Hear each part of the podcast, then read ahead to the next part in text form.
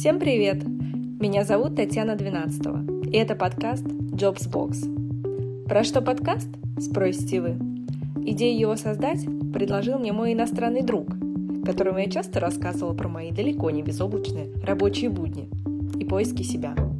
Именно тогда мы и придумали, что лучше вещать о наболевшем на аудиторию и обсуждать проблемы поиска себя, профессии, нужного работодателя, подходящей корпоративной культуры вслух, правильными людьми. Так и пришла идея подкаста, каждый выпуск которого будет посвящен новой теме. Четвертый выпуск Jobs Box получился полезным до нельзя, потому что я провела его в офисе Хейс. Мы с Екатериной Котовой, старшим консультантом в Хейс, поговорили о мотивации сотрудников. Тема, знакомая каждому – мы покопались в последних исследованиях Хейс, обсудили вопросы материальной и нематериальной мотивации, выяснили, что такое lifelong learning и что сегодня нужно работодателю от сотрудника. Вперед слушать!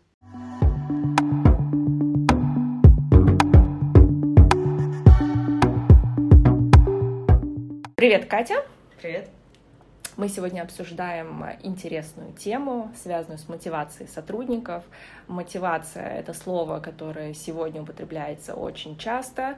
А, это очень модно сейчас. Компании из э, кожи вон лезут, чтобы замотивировать своих сотрудников работать. Это может быть и зарплата, бонусы, и а, какие-то нематериальные активности. Почему сегодня так важно мотивировать сотрудника. Замотивированный значит эффективный. Спасибо, Таня, во-первых, за то, что пригласила вот в такую активность. Очень интересная и тема, и вопрос, с которого ты начала.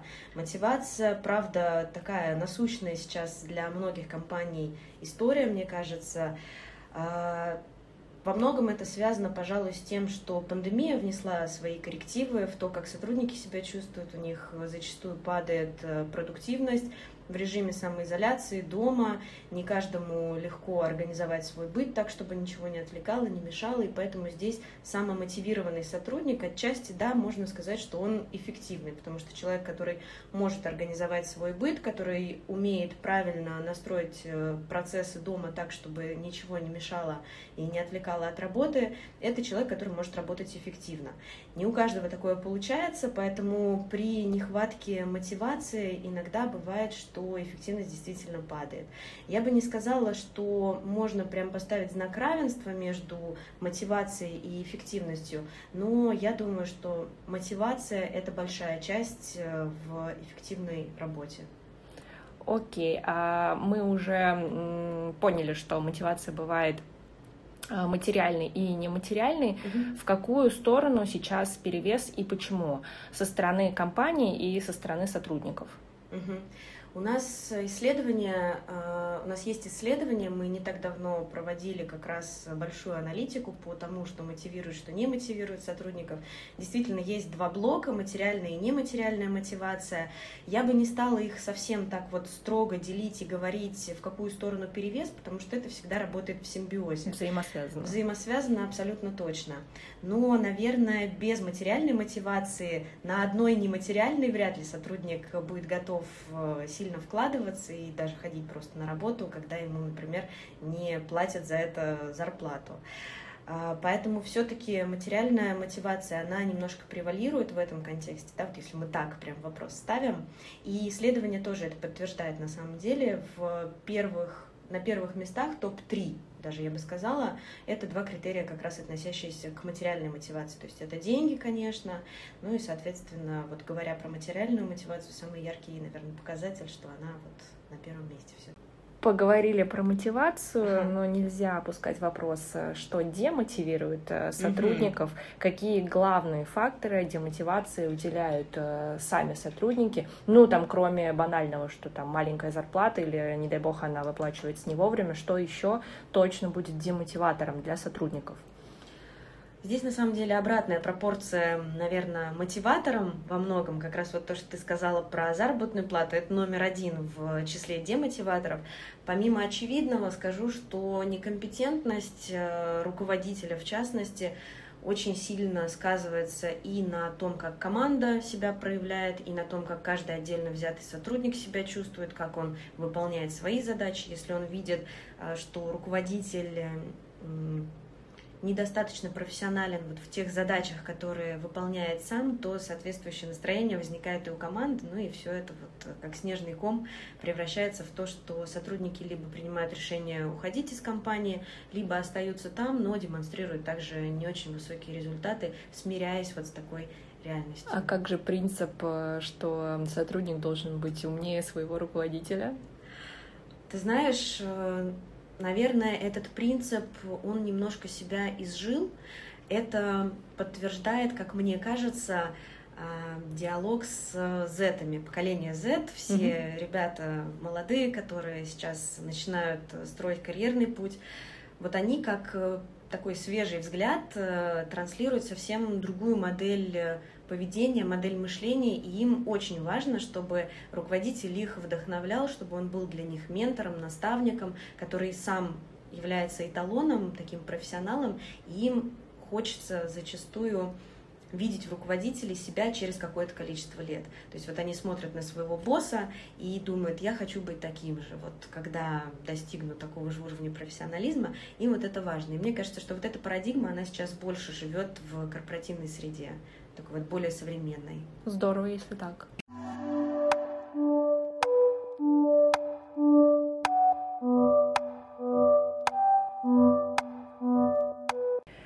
Поговорим про материальную мотивацию. Угу. А, давай все-таки поймем с тобой, что входит в пакет материальной мотивации. Понятно, что это зарплата, а, бонусы, страховка. А что еще мы сюда можем включить? Материальную мотивацию ее можно бесконечно дробить, мне кажется, много что входит, в том числе э, компенсации питания, партнерские программы с э, различными фитнес-центрами и компенсация занятий спорта для сотрудников, компенсация автомобиля, как мы уже упоминали, это могут быть какие-то подарки на дни рождения или сертификаты, которые вручаются по истечении, там, например, 5-10 лет работы сотрудников да, тоже да, такое бывает. Такое. Да, в исследовании у нас э, этот фактор конкретно на самом последнем месте стоял. Не мотивирует вообще, да, да, не очень, не очень мотивирует, но все равно всегда приятно, мне кажется, когда он в совокупности с чем-то еще присутствует. А, почему бы и нет? Плюс это не так часто бывает, 5-10 лет. Да? Это же нужно быть очень лояльным компании. Это правда, это правда. Хорошо. Поэтому, э, да. Да, среди таких эм, значимых аспектов еще можно выделить обучение, которое где-то полностью, где-то частично компенсируется. Пропорция очень разная в разных компаниях в зависимости от э, происхождения компании, от их подхода, от требований. А, и готовы коллеги зачастую от 50, вернее от 30, я бы сказала, даже процентов до 100 в среднем компенсировать сотруднику за обучение. Да, я как раз ага. хотела э, поговорить э, про то исследование Хейс, которое я прочитала на тему мотивации сотрудников. И а, в денежной э, части, денежной мотивации в тройке лидеров оказалась как раз зарплата, бонусы и, что самое интересное, а, готовность работодателя компенсировать дополнительное образование. Вот про него и хотелось как раз поговорить. А, вообще, наверное, с общего вопроса начну. Должен ли работодатель инвестировать в образование сотрудников? А, я, вы знаешь, здесь небольшой комментарий себе бы позволила. Мне кажется, что у нас в исследовании было про развитие, а, про то, что мотивирует сотрудника именно какое-то профессиональное развитие. Это не всегда предполагает обучение, потому что иногда это два разных совершенно пути, и бывают кандидаты и сотрудники, которые активно учатся, но при этом остаются на той же самой позиции, а бывают те, кто не проходит какого-то дополнительного обучения, образования не получает, но при этом активно растет внутри компании. Вот здесь, э, говоря о подходе работодателя к дополнительному образованию, к курсам, к онлайн-обучению, вот ко всем этим историям, я скажу, что мое личное мнение и, э, наверное, такой вот взгляд э, рынка, что все-таки работодатель не должен сотруднику предоставлять какой-то пакет компенсаций для обучения в обязательном режиме. То есть отвечать за обучение сотрудника а, компания не должна, если это не какое-то не какое-то повышение квалификации, которое является обязательным. Такие тоже э, профессии есть, где это необходимо, но это, наверное, не такой большой процент. А, говоря про обучение, здесь э, Скорее, это опциональная вещь, которая нужна сотруднику по его личной инициативе. То есть, если ему не хватает знаний, если он э, чувствует, что нужно как-то добрать в каких-то аспектах либо профессиональных э, компетенций, либо, возможно, язык подучить, то это скорее э, его такой подход, нежели чем обязанность компании обеспечить сотрудника вот, э, инструментами для обучения. Но э, как ты думаешь, э, если сотрудник с этой инициативой подойдет э, к работодателю, они сядут за стол обсудят необходимость роста в некоторых компетенциях, возможно ли ситуация, когда работодатель все-таки пойдет на это, пойдет на финансовое участие в оплате обучения сотрудника, либо такая ситуация невозможна. Потому что у меня есть ощущение, что работодатель, э, ну, как бы, в принципе, не очень э, там хочет, э, чтобы сотрудник учился, потому что это отвлекает от основной работы, и уж точно не хочет в этом участвовать финансово. Ну, то есть максимум, что я видела в компаниях, в которых я сама работала, это корпоративный английский. Mm-hmm. Все-таки готов ли российский работодатель обучать, инвестировать в это, и если нет, то почему не готов? Я думаю так, что Компании на самом деле очень много инвестируют в обучение сотрудников и в их э, развитие с точки зрения именно базы э, и в том числе знаний. Они зачастую обеспечивают это внутренними ресурсами. Во многих компаниях есть внутри HR-функции подразделение, которое называется TND, его иногда называют LND, это Learning and Development, соответственно. Mm-hmm. То есть это функция, которая э, обеспечивает тренинги, обеспечивает воркшопы, всевозможные э, варианты для как раз обмена опытом и обучения сотрудников. Если же ситуация складывается так, что сотруднику необходимо внешнее какое-то вливание знаний, то я думаю, что обсудить это всегда можно. Многие компании сейчас, как я уже упоминала, все-таки компенсируют сотрудникам обучение, да, предоставляют либо полное, либо частичное где-то, частичную компенсацию. Поэтому обсудить это всегда можно. А, гарантировать, что точно да или точно нет, конечно, сложно, потому что, э, наверное, не в моих силах решить за других руководителей, но тенденция общая по рынку скорее поощрительная вот в таком контексте. Окей, ну тут любопытный вопрос mm-hmm. возникает, обязательно ли э, дополнительное профессиональное образование, которое получил сотрудник, приведет его к росту зарплаты и к росту в должности. Нет, не обязательно. Это такой вопрос, наверное, наболевший у многих работодателей, потому что многие сотрудники, получившие MBA, в частности, тоже такая очень популярная история сейчас, считают, что раз я научился, вот я теперь это знаю, соответственно, моя ценность э, и стоимость возросла на рынке.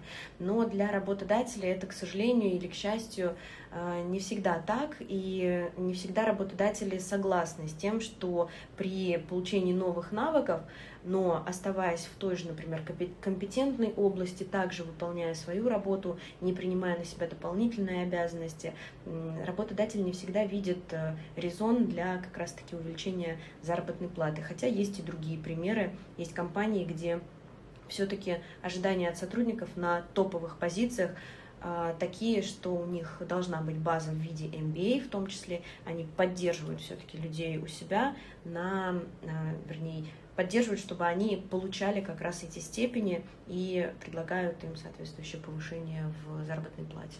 То есть а, правильно ли я поняла, mm-hmm. что мало обучиться там на каких-то курсах, да, ты молодец, но, пожалуйста, иди и прояви это еще в своей работе. Конечно. И тогда можно будет говорить про повышение, про бонусы дополнительные.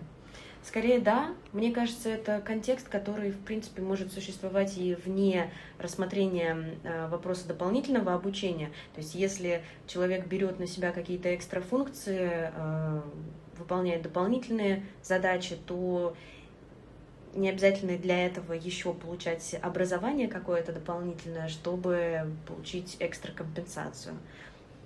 поговорили, упоминали угу. а, про английский.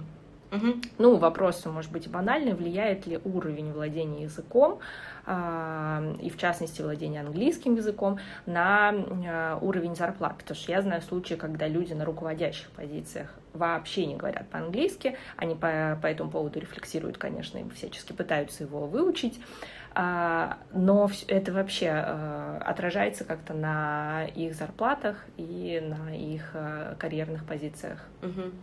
Здесь, наверное, продолжу тему, что само по себе знание какого-то предмета, будь то английский язык, будь то умение программировать э, на каком-нибудь сложном языке, не добавляет человеку стоимости. Вопрос того, как э, выглядят его функциональные э, обязанности, и если они требуют знания английского языка, и человек, предположим, взаимодействует с глобальными коллегами и должен писать им отчеты, либо не знаю, драфтить договоры двуязычные или только на английском языке, конечно, ему будет тяжело. И скорее, если у него нет такого навыка, он будет работать в той компании, где это делать не нужно, а если такие сложные задачи ему делать не нужно, соответственно, стоит это меньше. Да, если мы говорим о ситуациях, когда э, такие задачи входят в функционал, априори ясно, что это будет чуть больше или сильно больше стоить в зависимости от уровня роли от калибра задач, но э, человек без этого знания просто не сможет прийти на такую должность, потому что он не обладает вот как раз этими навыками, да, и э, само по себе знание английского языка не добавит стоимости человеку, который работает в российской компании, например, небольшой, и ему не нужно взаимодействовать с глобальными коллегами, но вот он выучил язык, поэтому стал э, дороже стоить. Нет, наверное, не совсем так, конечно. Скорее, при переходе в международную компанию, где калибр задач вот такого плана пошире, да, пошире, да, предполагается, вот, вот в таком контексте увеличение разумно. А, вот интересную концепцию, про интересную концепцию я прочитала в ваших исследованиях, называется она lifelong learning. Угу. Это вообще про важность учиться, в принципе, или учиться чему-то конкретному, там, не знаю, связанному с э, непосредственной работой сотрудника. А, интересная концепция, на самом деле я ее люблю, очень она так откликается мне внутренне. Это про то, что человек на протяжении своей жизни, каким бы экспертным он ни был и на какой бы он высокой позиции ни работал, все равно продолжает добровольно и самомотивированно себя чему-то учить, себя развивать, потому что мир у нас невероятно быстрый, все меняется молниеносно, и человек, который замедляется, тормозит в какой-то момент, уже достигнув определенных высот, что, наверное, позволительно, казалось бы, но с другой стороны, он теряет хватку, и ему может не хватить такого современного взгляда на проблемы, которые возникают, и он будет решать их старыми методами, которые уже не работают. И вот этот эм, концепт э, э, говорит как раз о том, что здорово, когда есть желание, силы, энергия, мотивация на то, чтобы продолжать вот это обучение, чтобы всегда что-то новое познавать, чтобы себя э, тормошить и не давать стагнировать. Это как раз залог такого, наверное, успешного, правильного Э, взгляда на профессиональный мир и особенно когда мы говорим про руководящий контекст. И уже отметили, что сотрудникам важно видеть в руководителе э, эксперта, профессионала, и таким можно быть, когда ты постоянно находишься в рынке, ты знаешь основные тренды, и ты понимаешь, что делать в конкретных ситуациях, потому что ты их умеешь решать. То есть вот и э, эта идея некоторых компаний обучать всех поголовно сотрудников программировать, это неплохо, в принципе, да, пусть развиваются, немножко заставляют работать свои извилины, это все только плюс, да? Ну, наверное, не совсем так. А, если человек работает э, в контексте, который предполагает вот эти навыки, да, и там ему нужно непременно знать именно этот язык программирования, а он не умеет, ну, конечно, нужно учиться, и тогда здорово. Но когда сотрудник не связан вот с э, этим инструментом никак, то развивать именно его не совсем эффективно, что ли. И здесь речь идет о том, что ты растешь в своей профессиональной области или там развиваешь свои какие-то компетенции вот в том поле, в котором это полезно, в котором это пригождается. И если, например, мы говорим про юристов, моих любимых, то э, им, наверное, не так э, важен там, язык программирования C++ или еще какой-то, а скорее им нужно понимать, как, какие основные тренды на legal рынке, там, что меняется в законодательстве, какие новые технологии позволяют так или иначе решать там, своевременно проблемы. Не так давно история с JDPR для всех гремела. Да-да, было дело. Понимаешь? Да, и вот, э, э, вот это lifelong learning — это про то, что я умею своевременно находить инструменты, отслеживать изменения, которые происходят, и я решаю проблемы Э, современными методами, потому что я их знаю, я постоянно развиваюсь, я постоянно обучаюсь, и поэтому я в курсе, что происходит вокруг. Как интересно. А, не менее интересная тема угу. и вопрос, а, связанный с а, обучением MBA. Угу. Кому вообще об этом стоит задумываться и стоит ли? Угу. И почему? Что это вообще даст э, с точки зрения карьерных возможностей? Мне кажется, что Э, получить степень MBA стоит, наверное, хотя бы подумать об этом, если э, человек работает на высокой позиции, это касается руководящего звена в большей степени, и в большей степени именно там это имеет смысл. Сказать, что это эм, имеет какую-то колоссальную ценность абсолютно для всех, и срочно нужно бежать, получать MBA, тратить на это много денег, наверное, тоже я не могу, и в нашем исследовании тоже об этом а, а, несколько вопросов для респондентов было. Мы спрашивали и у работодателей, и у сотрудников, как они считают, насколько полезен и нужен MBA. Сотрудники считают, что, наверное, да, здорово, надо, я тогда буду больше стоить, я буду более ценен для компании, но э, у работодателя несколько другой взгляд. Большинство все-таки считает, что это имеет определенную ценность, но важен контекст. Сотрудники слишком наивны. А, возможно, сотрудники просто видят в этом возможность себя немножко, а может быть и немножко развивать, э, увидеть какие-то варианты для инновационного подхода к решению каких-нибудь аспектов. И им хочется быть вот такими, поэтому они, знают, зная только такой инструмент, хотят его освоить. Но если подумать о других каких-то вариантах, то, возможно, и они тоже будут э, рассмотрены. MBA очень э, на слуху, он всех откликается, и кажется, что это что-то такое важное, значимое, и если я его получу, я тогда буду гораздо ценнее. Но это не всегда так, то есть, повторюсь, здесь важен контекст всегда. Компании, которые ожидают от своих сотрудников наличия вот такой степени, а, это часто про консалтинг, вот в стратегическом консалтинге, насколько мне известно, такие истории чуть более популярные. И те, для кого это действительно важно и нужно, они готовы зачастую помогать сотрудникам вот в получении этой степени. А все остальные говорят, ты мне нравишься и так, потому что MBA это дорого. Не потому что MBA это дорого, потому что, возможно, достаточно того уровня и тех компетенций, которые есть в моменте у сотрудника. И для того, чтобы качественно справляться с такой задачей, с такими задачами, нет потребности вот в таком инструменте, который просто, по сути, останется незадействованным.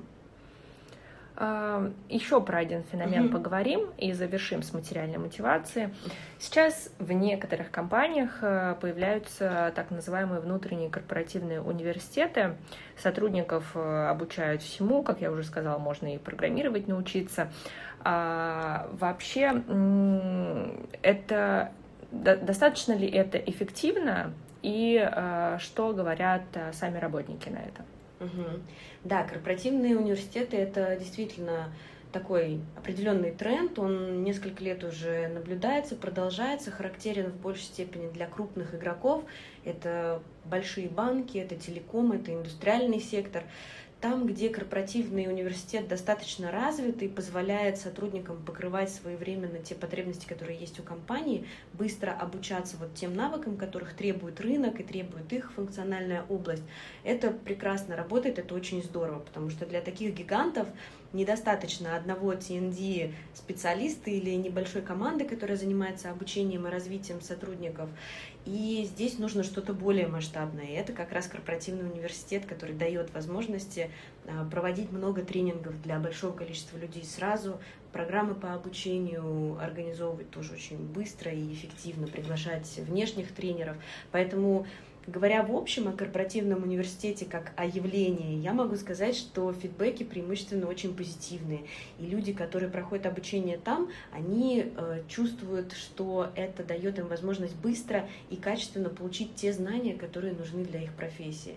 Э, там, где корпоративный университет э, пока еще только оформляется в таком развивающемся состоянии, э, фидбэки не всегда такие позитивные, они разные, но здесь тоже, наверное, компаниям надо дать немножко времени для того, чтобы настроить эти процессы, потому что в целом э, эффект, как мне кажется, есть. И э, мое мнение, я его в первую очередь, конечно, основываю на обратной связи, которую нам транслируют кандидаты, проходившие обучение там, даже кандидаты, которые занимаются организацией корпоративных университетов для компаний, таких мы тоже подбираем. Ну вот, наверное, так. Ну да, это, наверное, еще большой плюс э, для лояльности компании и э, вовлечения в корпоративную культуру. Да, конечно, бесспорно.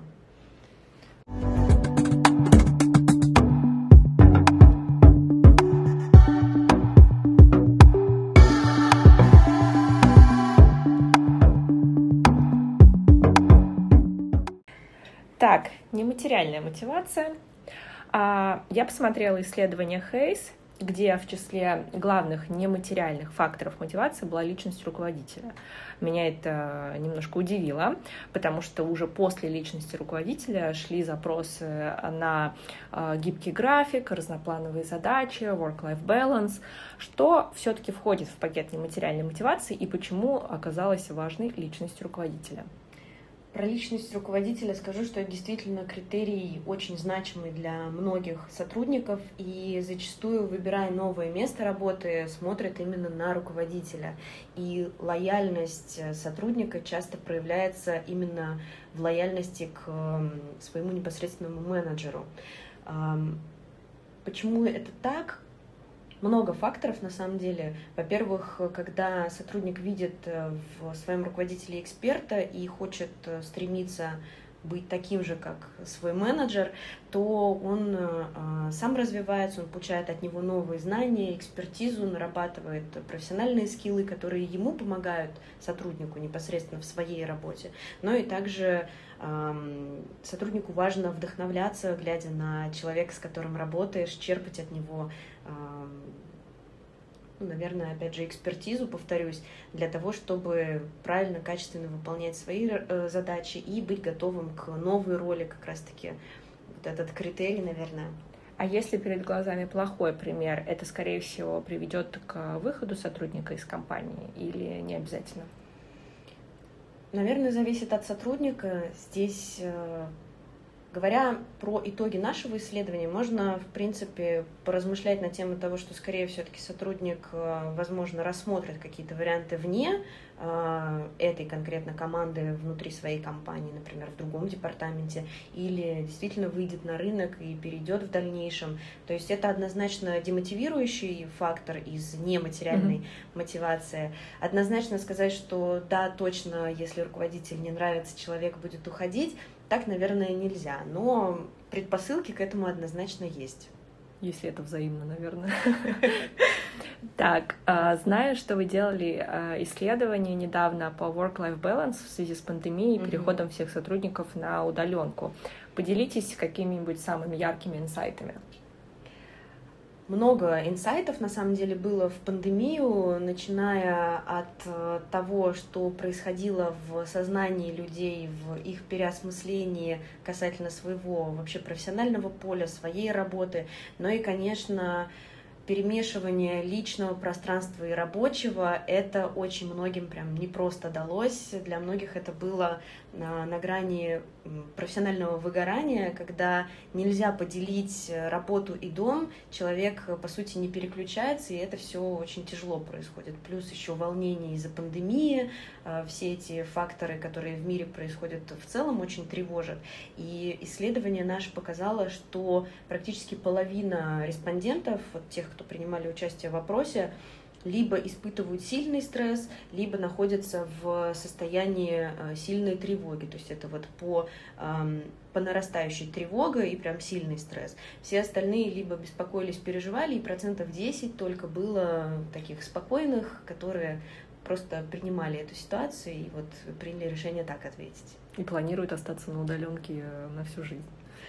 Кстати, такие тоже есть. Конкретно этот вопрос мы не задавали в исследовании, но э, есть те, кто действительно вот уже сколько, полгода мы, наверное, находимся в таком режиме кто-то уже в офисе, кто-то все еще не в офисе, и некоторые прям страдают от того, что нет возможности поработать вместе с коллегами бок о бок, а кто-то очень комфортно себя чувствует и действительно рад, э, что мы все еще не выходим.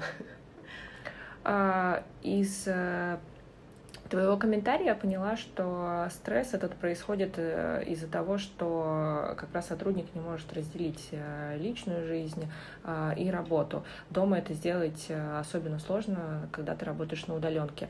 А из чего все-таки складывается этот пресловутый work-life balance и есть ли отличия в подходах к этой концепции у нас и за рубежом?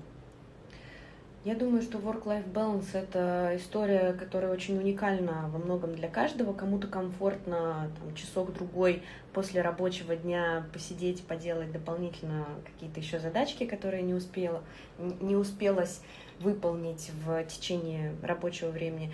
Для кого-то это совершенно не норма, и важно заканчивать ровно в тот час и в ту секунду, когда э, прописанный рабочий день завершается. Э, я бы сказала так, что вообще work-life balance в целом как явление это скорее про комфортное ощущение этой границы между рабочим пространством, рабочим временем и тем, что ты посвящаешь именно работе и своими личными делами, интересами, то, на что ты можешь переключиться. Вот в контексте самоизоляции очень многие, потеряв вот эту границу, себя некомфортно ощущали. А, связано это в том числе с тем, что, наверное, загруженность возросла, поскольку компания пятилетку за два года все стремились э, выполнить. И, конечно, были и переработки, и дома, опять же, да, тяжело разграничить э, пространство и свои, свою загруженность, свой день. Поэтому, конечно, много вопросов было к тому, насколько соблюдается work-life balance, но вообще это про какой-то комфорт э, между работой и жизнью, вот тот, который ты для себя чувствуешь. Если все-таки говорить э, про переработки, то угу. они возникают, как правило, по вине сотрудника, который слишком много на себя берет э, и слишком оптимистично смотрит на э, объем работы, или все-таки из работодателя, который э, грузит и грузит э, работой, или виноваты оба. Мне кажется, здесь сложно отыскать виноватых. Переработки могут по разным причинам возникать, и, наверное, иногда это бывает и часто. Совокупность факторов, а, когда-то неграмотное распределение, неграмотное распределение ресурса между командой, например, или человек слишком много сам берет на себя ответственности, не доверяя сотрудникам. Возможно, он а, не очень хорошо планирует время, и поэтому приходится задерживаться после рабочего графика. Когда-то а, эта мера, наверное, предпринятое со стороны работодателя, когда мы действительно перегружены задачами, когда нам нужно срочный какой-то проект реализовать. Бывает такое, но скорее не так часто, особенно в период пандемии. Недавно э, с коллегой были на конференции и обсуждали на очной конференции и обсуждали как раз вот этот э, вопрос эм, выгорания, баланса между личным и рабочим. И многие говорят, что чувствуют у сотрудников вот эту близость к профессиональному выгоранию и стараются четко следить за тем, как планируется день, когда человек заканчивает, чтобы он не сидел до 12 ночи, отправляют в отпуска, потому что все это очень так вот нагнетает обстановку, и э, компании преимущественно нацелены на то, чтобы сохранять людей у себя, при том, что разные были тенденции. Ну вот, наверное, наверное, вот так. А из-за чего все-таки, как правило, выгорает работник? Может быть, у вас что-то в исследованиях э, есть по этому поводу интересное? Только ли это рутина э, и какие-то однотипные задачи, или еще какая-нибудь токсичная атмосфера, токсичный коллектив всему виной? Профессиональное выгорание тоже сложная штука, мне кажется, об этом можно отдельно еще... Тему для отдельной серии. Да, потому что Здесь э, факторы для каждого, опять же, уникальны, и когда-то это может быть рутина, для кого-то это могут быть э, э, задачи дополнительные, которые не входят в функционал, но человеку их почему-то дают, и токсичная атмосфера, и какое-то экстра контроль, микроменеджмент со стороны руководителя, либо выгорание может стать э, просто слишком интенсивный ритм работы, и человек просто выматывается слишком быстро, при том, что ему нравится своя работа, и он с горящими глазами хватается за большое количество проектов, в итоге энергии не хватает и наступает выгорание. А что в таких случаях, кстати, обычно делает работодатель? Отправляет э, в отпуска, компенсирует сверхурочные часы или что-то еще? Здесь тоже много разных вариантов. Со стороны компаний разные меры предпринимаются. Если мы говорим в общем про выгорание и про профилактику такого явления, да. наверное, это во многом задача менеджера и э, тесное взаимодействие с командой, поддержание вот такого здорового климата внутри, это во многом э, дает возможность либо предвосхитить вот такое выгорание, либо э, его вовремя заметить. Когда руководитель понимает, что кто-то из его коллег слишком сильно устал, слишком много на себя взял задач и ему не хватает ресурса на их выполнение, возможно, стоит сесть, э, обсудить, э, как он себя ощущает с этим, э, нет ли на горизонте вот этого страшного слова, и подумать о том, какие действия будут максимально эм, подходящими для конкретного человека. Это может быть и отпуск, это может быть делегирование задач, это может быть какая-то частичная разгрузка. Наверное, отчасти финансы тоже могли бы как-то на это повлиять. Но, как показывает практика, все-таки финансовая компонента в данном случае она имеет временный эффект. То есть, если человек там, в моменте оставить такое же большое количество задач, когда он выгорел, но дать ему чуть больше денег, это спасет, но очень ненадолго, скорее всего. Так, деньги не спасают, как мы поняли. А, вот еще что случилось на удаленке. Пришло к работодателю пришло понимание, что часть его сотрудников э, трудится неэффективно, можно обойтись э, малыми силами, и работодатель стал задумываться о чистке кадров, ну, о сокращении кадров. эффективность упала в связи с переходом на удаленку, в связи с новым форматом работы, или, опять же, речь о потере мотивации, да, то есть работа перестала приносить удовлетворение. Ну, я могу сказать, что многие компании на самом деле э, другую тенденцию, к счастью, иллюстрируют, когда, наоборот, э, сотрудники, сплотившись, понимают, что сейчас действительно критическая ситуация, и нам нужно срочно что-то предпринять, и все-таки вот эта лояльность и симбиоз работодатель-работник, они в синергии дают вот такой выхлоп, когда действительно работодателю нужно для э, каких-то устойчивых позиций, больше вовлеченность сотрудника, многие были на это готовы. Были и другие истории, как правильно ты говоришь, что эффективность все-таки падала, и сложно сотрудникам работается дома, если не располагающая к этому атмосфера. Здесь множество-множество э, факторов. Это и быт, и домашние, и детки, которые тоже могут э, просить внимания. В принципе, да, в офисе как-то проще от этого немножко абстрагироваться. абстрагироваться.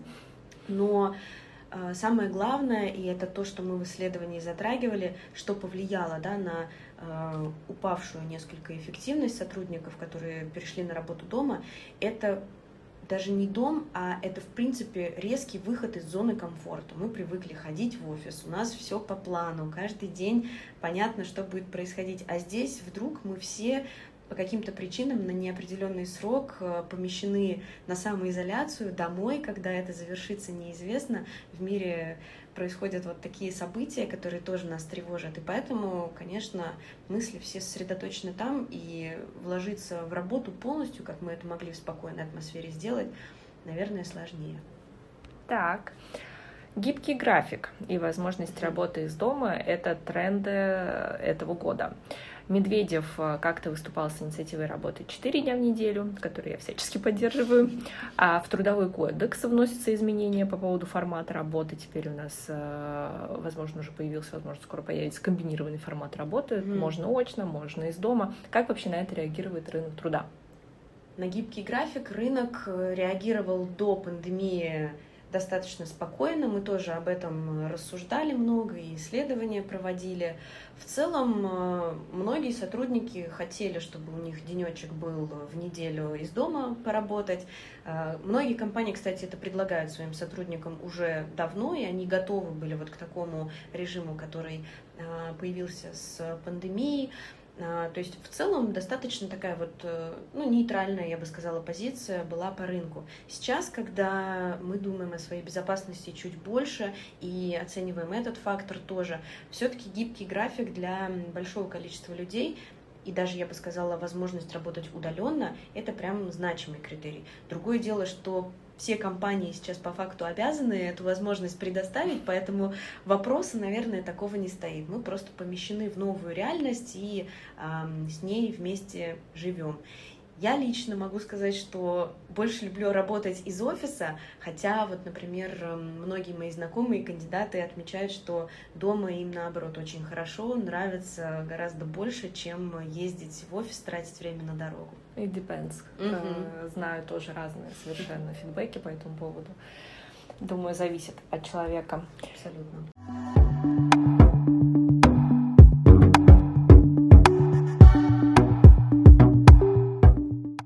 Завершаем общими вопросами. А, можем ли, сформ... можем ли мы сформулировать, а, что же такое лояльность компании и как работодатель может завоевать свою лояльность? Лояльность. Вопрос философский, действительно. А, многие по-разному очень отвечают на этот э, вопрос. Кто-то сравнивает лояльность сотрудника к работодателю с лояльностью сотрудника к руководителю и практически приравнивают эти понятия. Кто-то считает, что лояльность это когда я долго работаю в компании. Но вот даже у нас в исследовании, одном из последних, про лояльность было сказано так, что ну, у нас было много вариантов приведено. А, вариант, который набрал больше всего процентов, это вариант, где сотрудник говорит о том, что лояльность — это когда я остаюсь с компанией даже в период, э, когда в компании сложности. То есть вот пандемия... Очень жизненно. Очень жизненно, да. Поэтому здесь э, много можно рассуждать. Вообще лояльный сотрудник — это, наверное, э, такой сотрудник, который понемножку проявляет себя вот во всем из перечисленных э, критериев, но вот особенно сейчас, наверное, легко вот в таком контексте и в таком разрезе посмотреть на это понятие. Действительно, это тот, кто остается с компанией, давая ей возможность где-то, может быть, чуть-чуть сэкономить и проявляет терпимость при этом к своему работодателю, осознавая, что в дальнейшем это каким-то образом вернется, и вот эта синергия, да, она сейчас э, в сторону работодателя больше, завтра это будет больше в сторону сотрудника. Ну, то есть как-то это вот в балансе. Карма такая, да, лояльным сотрудникам. Может быть. Говорят э, вот еще что, что в России очень много работают, э, но производительность э, труда достаточно низкая. А в рейтинге по производительности труда мы после стран Латинской Америки, после Греции, ну, то есть в самом хвосте. Не в мотивации ли дело, или тут есть какое-то другое объяснение?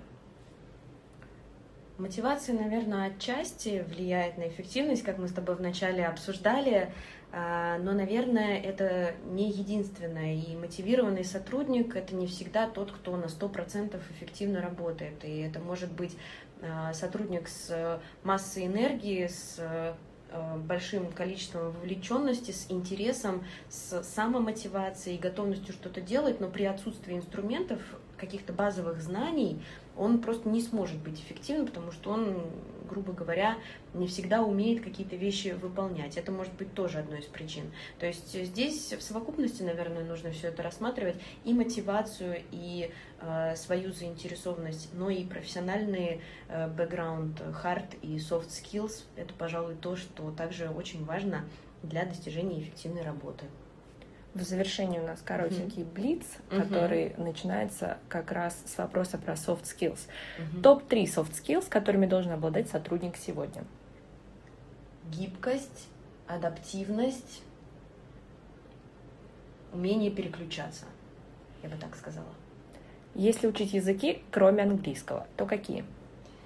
Такие, на которых говорят экспаты в вашей компании, если работаете в зарубежной структуре то есть не китайский, как все сейчас бросились учить.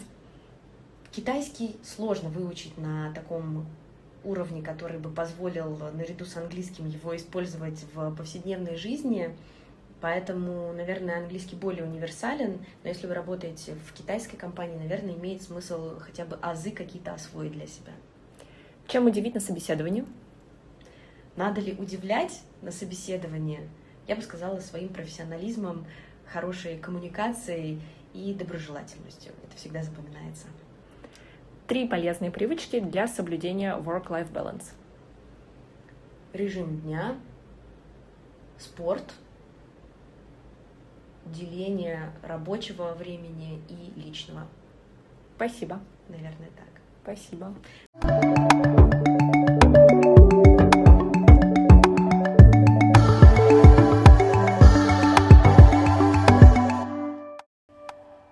Друзья, оставляйте свои комментарии и пожелания под выпуском. Возможно, именно вы предложите новую тему разговора для следующего выпуска. Слушайте подкаст Jobs Box и работайте. Работайте над собой.